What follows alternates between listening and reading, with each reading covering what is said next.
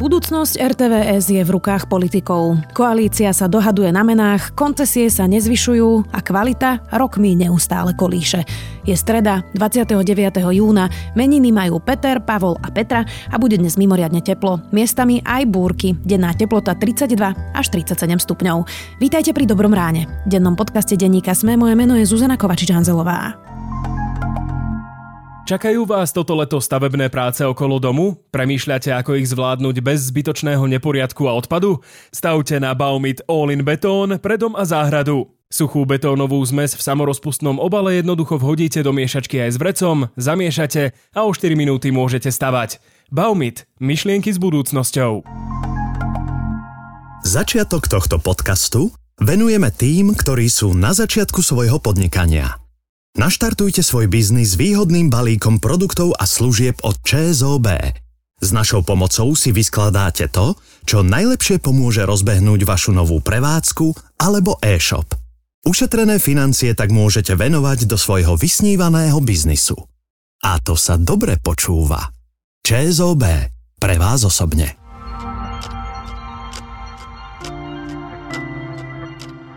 A teraz poďme na krátky prehľad správ. SAS zvoláva mimoriadnu republikovú radu. Situácia je podľa predsedu Richarda Sulíka vážna. Republiková rada má zasadnúť 6. júla a rozhodovať bude aj o prípadnom vystúpení z koalície. Mimoriadne predsedníctvo v zápetí zvolal aj Igor Matovič, ktorý chce riešiť koaličného partnera, ktorý blokuje návrhy tým, že nechodí na koaličné rady. Premiér Heger nevylúčil odvolanie ministra financií. Všetky scenáre sú v hre, reagoval predseda vlády. Dodal, že to, aby koalícia dovládla v pôvodnej štvorčlennej zostave, je jeho priorita a do toho dáva teraz všetko úsilie. Vláda ešte stále neprijala rozhodnutie, ktoré nemocnice sa postavia z plánu obnovy. Potvrdil to minister zdravotníctva Lengvarský, ktorý má už materiál týždne pripravený. Vláda už tretí raz posunula schválenie plánu výstavby nemocníc. Odborníci upozorňujú, že nemocnice postaviť z plánu obnovy nestihneme. Na Slovensku sa rozbieha ďalšia vlna covidu. Prevládať bude zrejme variant BA5. Je pri ňom vysoké riziko infekcie a šírenia, ale nízke riziko hospitalizácie, vraví Matej Mišik z Inštitútu zdravotníckých analýz.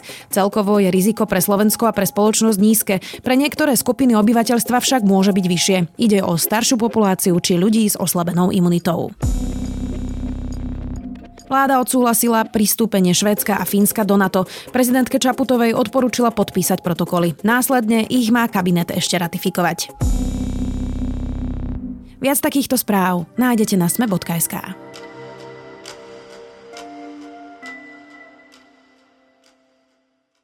Slovensko opäť rozhoduje o novom riaditeľovi RTVS. Napriek sľubom ho stále volia politici. Vyzerá však, že Jaroslavovi Rezníkovi sa napriek jeho schopnosti dohodnúť sa s každým znovu zvolenie už nepodarí. Na čo nám sú verejnoprávne médiá? V akom veľkom rozklade zanechal Jaroslav Rezník rozhlas televíziu? A má to vôbec význam, keď každých pár rokov odchádzajú z RTVS celé týmy ľudí? Spýtam sa Maríny Urbánikovej, sociologičky, ktorá sa zaoberá verejnoprávnymi médiami na Masarykovej univerzite v Brne.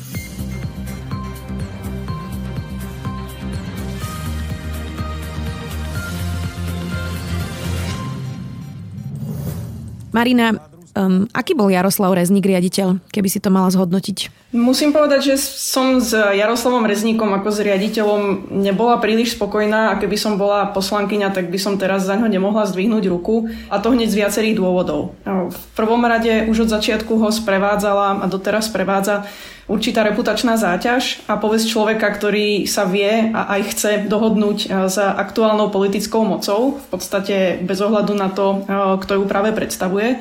K tomu sa potom pridali e, sporné rozhodnutia, e, ktoré vykonal e, ako generálny riaditeľ a ktoré neboli dobre vysvetlené. Ako príklad by som uviedla to, že manažérov, ktorí boli priamo zodpovední za produkciu spravodajského publicistického obsahu, ktorých Jaroslavov Rezník priviedol, tak to boli ľudia, ktorí predtým pracovali pre štátne organizácie, pomáhali v podstate budovať PR ministerstiev a ich konkrétneho vedenia a nechceli nechceli pripustiť, že by toto mohlo byť prejavom konfliktu záujmov.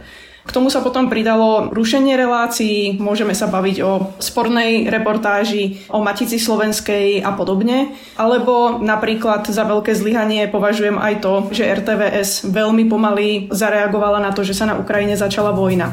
Aj v strede pracovného týždňa vám všetkým želáme príjemné skore popoludne. Sledujete Dámsky klub a my sa tešíme, že ste opäť s nami. Na rozdiel od RTVS, ČT v podstate okamžite spustila mimoriadne vysielanie. To sú ale v zásade také, keď to tak poviem, prevádzkové veci. Čo sa mi zdá potom veľmi podstatné a považujem to za veľké manažerské zlyhanie, tak je to, že sa v podstate rozpadla redakcia spravodajstva. To znamená, odišli v zásade všetci ľudia, ktorí tam mali nejakú vedúcu úlohu. Niektoré posty sa preobsadzovali viackrát a odišli dve tretiny redaktorov a Jaroslav Rezník v podstate niekoľko mesiacov len sledoval situáciu a naopak veľmi rázne napríklad zareagoval v situácii, kedy bola na personálnu zmenu na pozícii šéfa spravodajstva politická objednávka. Tam tá reakcia prišla veľmi rýchlo. No a e, keby som to zhodnotila z obsahového hľadiska, tak by som asi povedala, že z hľadiska kvality vysielania RTVS e, príliš nepovzniesol. E, je to najmenej sledovaná televízia z troch hlavných televíznych staníc a nemám pocit, že by sa za posledných 5 rokov nejak priblížila k ČT. To je taká tá stabilná méta. Treba ale druhým dýchom povedať, že pravidelné vyhodnocovanie naplňania verejnej služby e, na rozdiel od ČT alebo Českého rozhlasu v prípade RTVS chýba. To znamená, mm, sme oveľa viac odkázaní na dojmy e, a nejaké prevádzkové postrehy, ale chýba tu, e, chýba tu štandardná štúdia, o ktorú by sme sa v podstate aj pri hodnotení vedenia mohli spolahlivo oprieť. Výbor pre kultúru a média dnes prerokoval návrh na voľbu kandidátov na post generálneho riaditeľa RTVS e, s výsledkom, že všetci prihlásení kandidáti splnili zákonom stanovené podmienky a teda rozhodovať o nich už bude ďalej plénum Národnej rady Slovenskej. Pre správnosť poviem, že jedna z tých dvoch tretín redaktorov som bola aj ja, aby to bolo jasné, keď to náhodou niekto nevie. Marina, tá voľba riaditeľa RTVS v parlamente prebieha v týchto dňoch. Vidíme to isté, čo sme videli zatiaľ vždy. A to je teda handlovanie mien v koalícii. Ani nie tak podľa odbornosti, ale skôr podľa nejakých politických preferencií alebo možno aj ľudských. Pohneme sa vôbec takto ďalej, lebo v televízii a rozhlase momentálne všetko stojí. Nič sa nepodpisuje, hoci v septembri sa začína už nová aj televízna sezóna, aj, rozhlasová sezóna. Tak je vôbec toto udržateľné, že poprvé neexistuje kontinuita a po druhé, hoci parlament trochu zlepšil to vypočúvanie, bolo to naozaj tentokrát trošku preciznejšie, tak stále sa v zákulisí rozhoduje o nejakých menách a rozhodujú o tom koaličné strany? Ďalej sa nepohneme a RTVS má toľko problémov, že je trochu aj ťažké povedať, kde by sa vlastne malo začať. Ja by som vypichla dve kľúčové oblasti a tou prvou je nezávislosť a tam sa nám to rozpadá minimálne na dve podoblasti a to sú personálne kompetencie, výber členov rady RTVS a výber generálneho riaditeľa a samotný ten mechanizmus ich výberu. A potom e, tou druhou oblasťou je financovanie. E, pretože aby bola RTVS skutočne nezávislá, musí mať e, predvídateľné, dlhodobé, udržateľné financovanie, ktoré v súčasnosti nemá. A obidve, e, obidve tieto oblasti, personálne kompetencie a aj financovanie, sú veľmi dôležité pre faktickú nezávislosť a bez tej strácajú média verejnej služby v podstate nárok na existenciu, pretože ich zmysel a význam spočíva práve v tom, e, že majú prinášať produkciu, ktorá nie je ovplyvnená ani komerčnými tlakmi a ani politickými tlakmi. No a bez kvality, a to by bola tá druhá oblasť, tak zase strácajú divákov a verejná služba bez verejnosti nemá zmysel.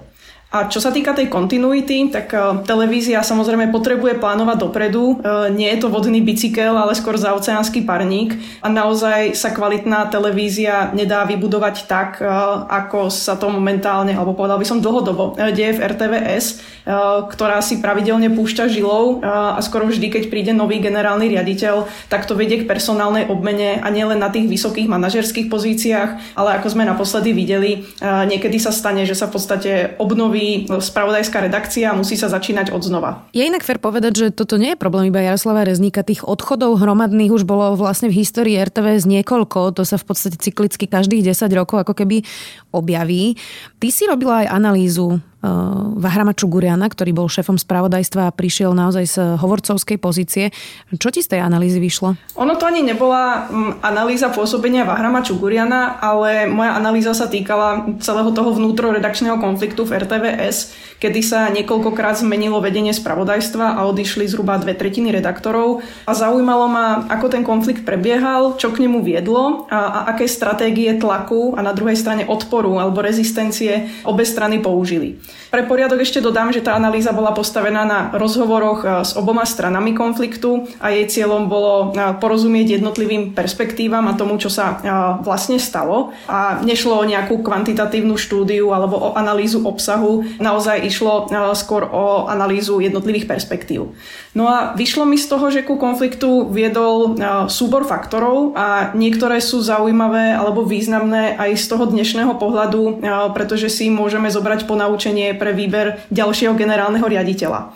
Vyšlo mi z toho, že od začiatku panovala medzi e, časťou redakcie a novým vedením veľmi nízka dôvera, aj kvôli tomu, že Jaroslav Rezník už na začiatku prišiel ako politický kandidát, keď to tak poviem, e, s reputačnou záťažou z minulosti. Môžeme spomenúť napríklad jeho pôsobenie za Mečiara a to, e, s čím alebo s akými kauzami je spojené jeho fungovanie alebo jeho pôsobenie ako generálneho riaditeľa v TASR, kedy sa riešilo, že dáva veľa priestoru zástupcom SNS, alebo e, sa tam riešila kauza Sputnik a podobne. To znamená, on prichádzal s povesťou človeka, ktorý sa chce a vie dohodnúť e, s vládnou mocou a navyše v situácii, kedy Smer aj SNS, e, ktoré tú voľbu mali pod palcom, otvorene deklarovali, že chcú vybrať niekoho nového, kto v RTVS spraví poriadok, pretože ju považovali za protivládnu a protinárodnú. No a táto nízka dôvera sa potom ešte viac zmenšila kvôli manažerským rozhodnutiam Jaroslava Rezníka, ktoré som už spomínala. Mohlo ísť napríklad o, o ten konflikt záujmov, kedy prišli na manažerské pozície v oblasti spravodajstva a publicistiky e, bývalí pracovníci ministerstiev, zrušenie reportérov, kauza s reportážou e, o Matice Slovenskej a celkovo neochota e, a neschopnosť adekvátne vysvetliť tieto kroky.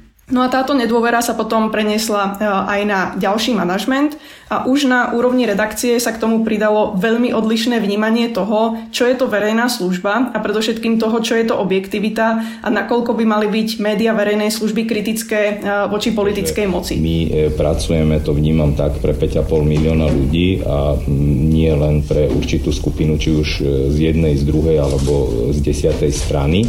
Takže tá pluralita názorov a tá vyváženosť je podľa mňa alfa a omega verejnoprávneho redaktora. To nové vedenie objektivitu v zásade zredukovalo na vyváženosť a na to, aby všetci dostali priestor sa vyjadriť, čo ale na tej malej ploche, e, ktorú e, v spravodajstve, v televíznom spravodajstve máte k dispozícii, e, v podstate znamená, že podobná reportáž nikdy nemôže byť príliš kritická. Je to taký prehľad názorov, ale objektivita nie je iba vyváženosť. Je nutné dbať aj na, na fakticitu alebo posudzovať jedno, relevanciu jednotlivých zdrojov a objektivita sa chápe viac ako cesta alebo ako metóda, ako sa dopracovať eh, k najlepšej dostupnej verzii pravdy.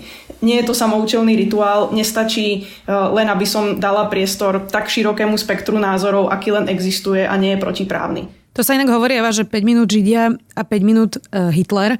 To je taký ako keby nejaký principiálny spor, že čo to vlastne tá verejná služba je. Prečo je tá česká cesta verejnoprávnych médií úplne odlišná od tej slovenskej? Je to tá historická skúsenosť s Vladimírom Mečiarom, ktorý používal naozaj najmä televíziu, vtedy ešte neboli spojení v jednej inštitúcii, ako vlastne svoju slúžku moci a slúžku propagandy, kdežto naopak v Českej republike po rozdelení e, Československa bol priestor na to, aby si vybudovali rešpekt a vybudovali stabilný tým. Toto je tá hlavná príčina toho, prečo tieto dve inštitúcie, hoci kedysi boli jednou, ešte za Československa, vyzerajú tak rôzne? Mm, ja si myslím, a javí sa mi to tak, aj keď pozorujem iné inštitúcie a organizácie z verejnej sféry v Českej republike, že sú skrátka životaschopnejšie, stabilnejšie a sú viac postavené na rešpekte k pravidlám. E, u nás to dosť často vyzerá tak, že sa striedajú určité mocenské partie a spolu s nimi prichádzajú a odchádzajú celé veľké skupiny ľudí. Takže problém je samozrejme kontinuita a problém je v podstate aj profesionalita.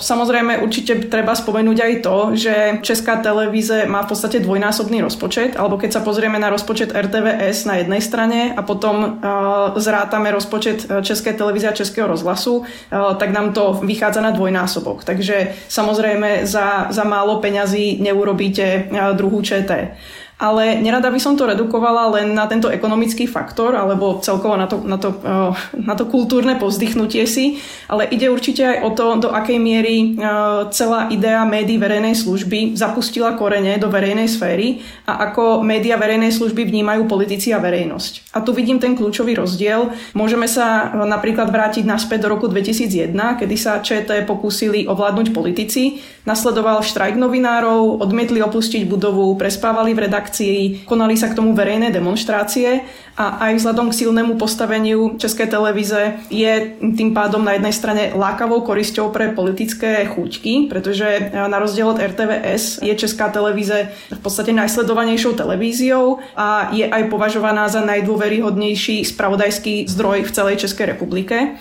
Takže samozrejme to politikov láka, ale zároveň na rozdiel od Slovenska sa politici viac boja priamej konfrontácie a priamého súboja a k priamému pokusu o uchvátenie ČT, pretože by to viedlo k silnej a nepriaznivej reakcii verejnosti. Zkrátka by stratili body. Je 24. prosince 2000, štědrý den. V České televizi se už několik dní bouří zaměstnanci proti způsobu volby generálního ředitele. Většina doufá, že po spravodajské změně stihne štědrovečerní večeři s rodinou. Nakonec však řada z nich tráví sváteční noc v televizi. Ještě v noci na štědrý den totiž Jiří Hodač, kterého Rada České televize vybrala během pár hodin na post generálního ředitele, jmenuje ředitelkou spravodajství Janu Bobošíkovou, bývalou moderátorku 21, pozdější poradkyni předsedy poslanecké sněmovny a ODS Václava Klauze. Zaměstnanci k ní však zaujmou stejný postoj jako k Hodačovi.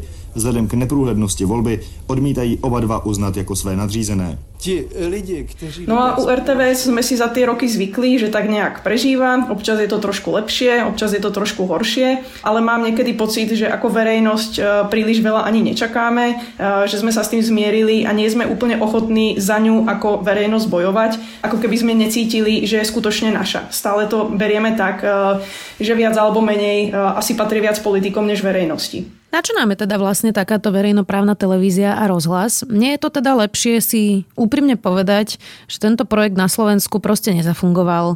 Ľudia to nechcú, Politici by to možno aj chceli, ale stojí to 120 miliónov ročne, nie je to málo peňazí z rozpočtu. To môžeme dať aj zdravotným sestram a lekárom, hoci nechcem robiť túto, tento nespravodlivý vzorec, lebo to sa dá použiť potom pri všetkom, ale úprimne neosvedčilo sa, nevadí, zavrime to, to nie je dobrá téza? Ja by som touto cestou nešla, pretože e, stále si myslím, že je to jediný priestor, e, ktorý má byť a môže byť chránený pred tlakom trhu a pred tlakom politických záujmov e, a že dnes tento priestor potrebujeme viac než kedykoľvek predtým.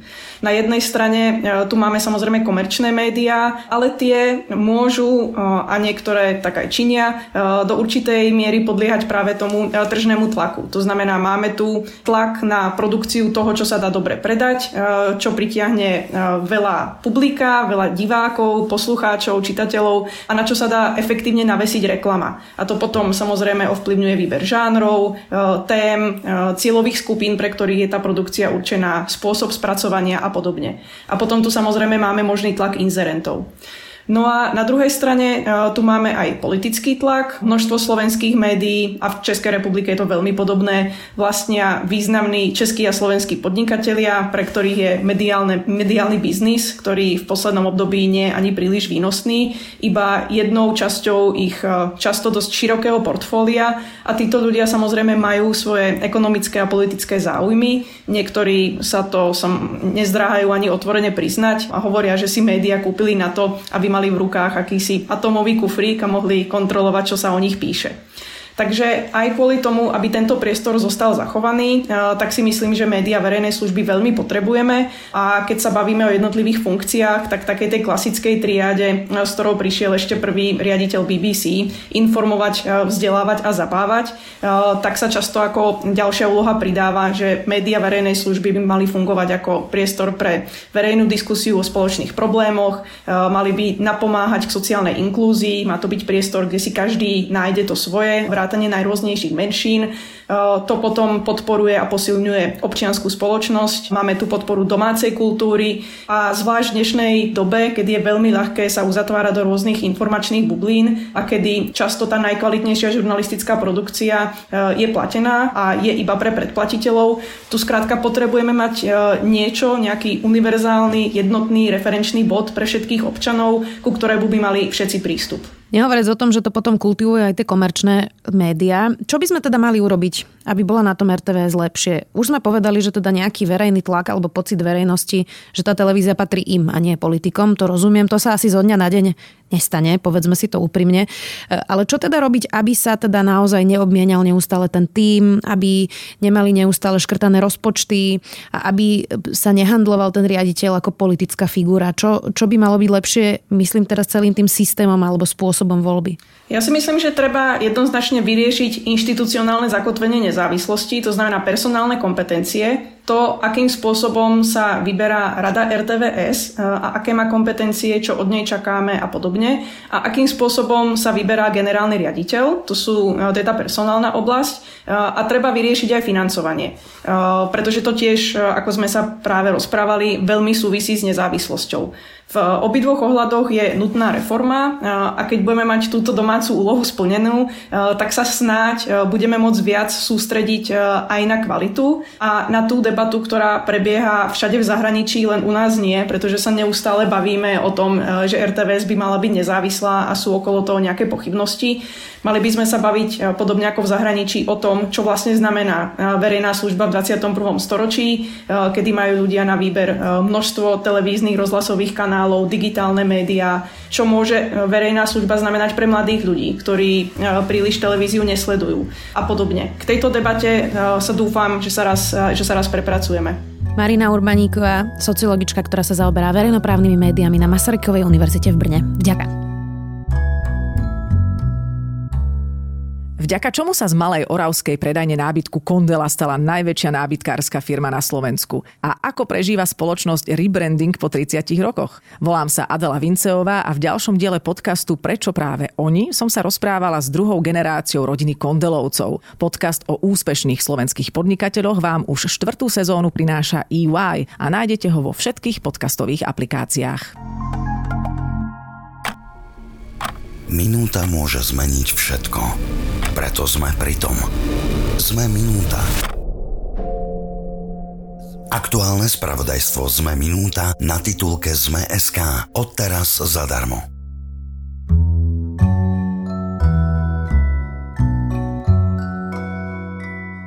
Bez toho, aby som si robila reklamu k tejto téme, som pár rokov dozadu mala TED Talk. Hoci trému nemávam, tu ma skoro porazilo a trému dokonca aj vidno, ale obsah zostáva. O verejnoprávnych médiách, o tom, prečo platiť koncesie a čo vnímam ako problém verejnoprávnych médií ja.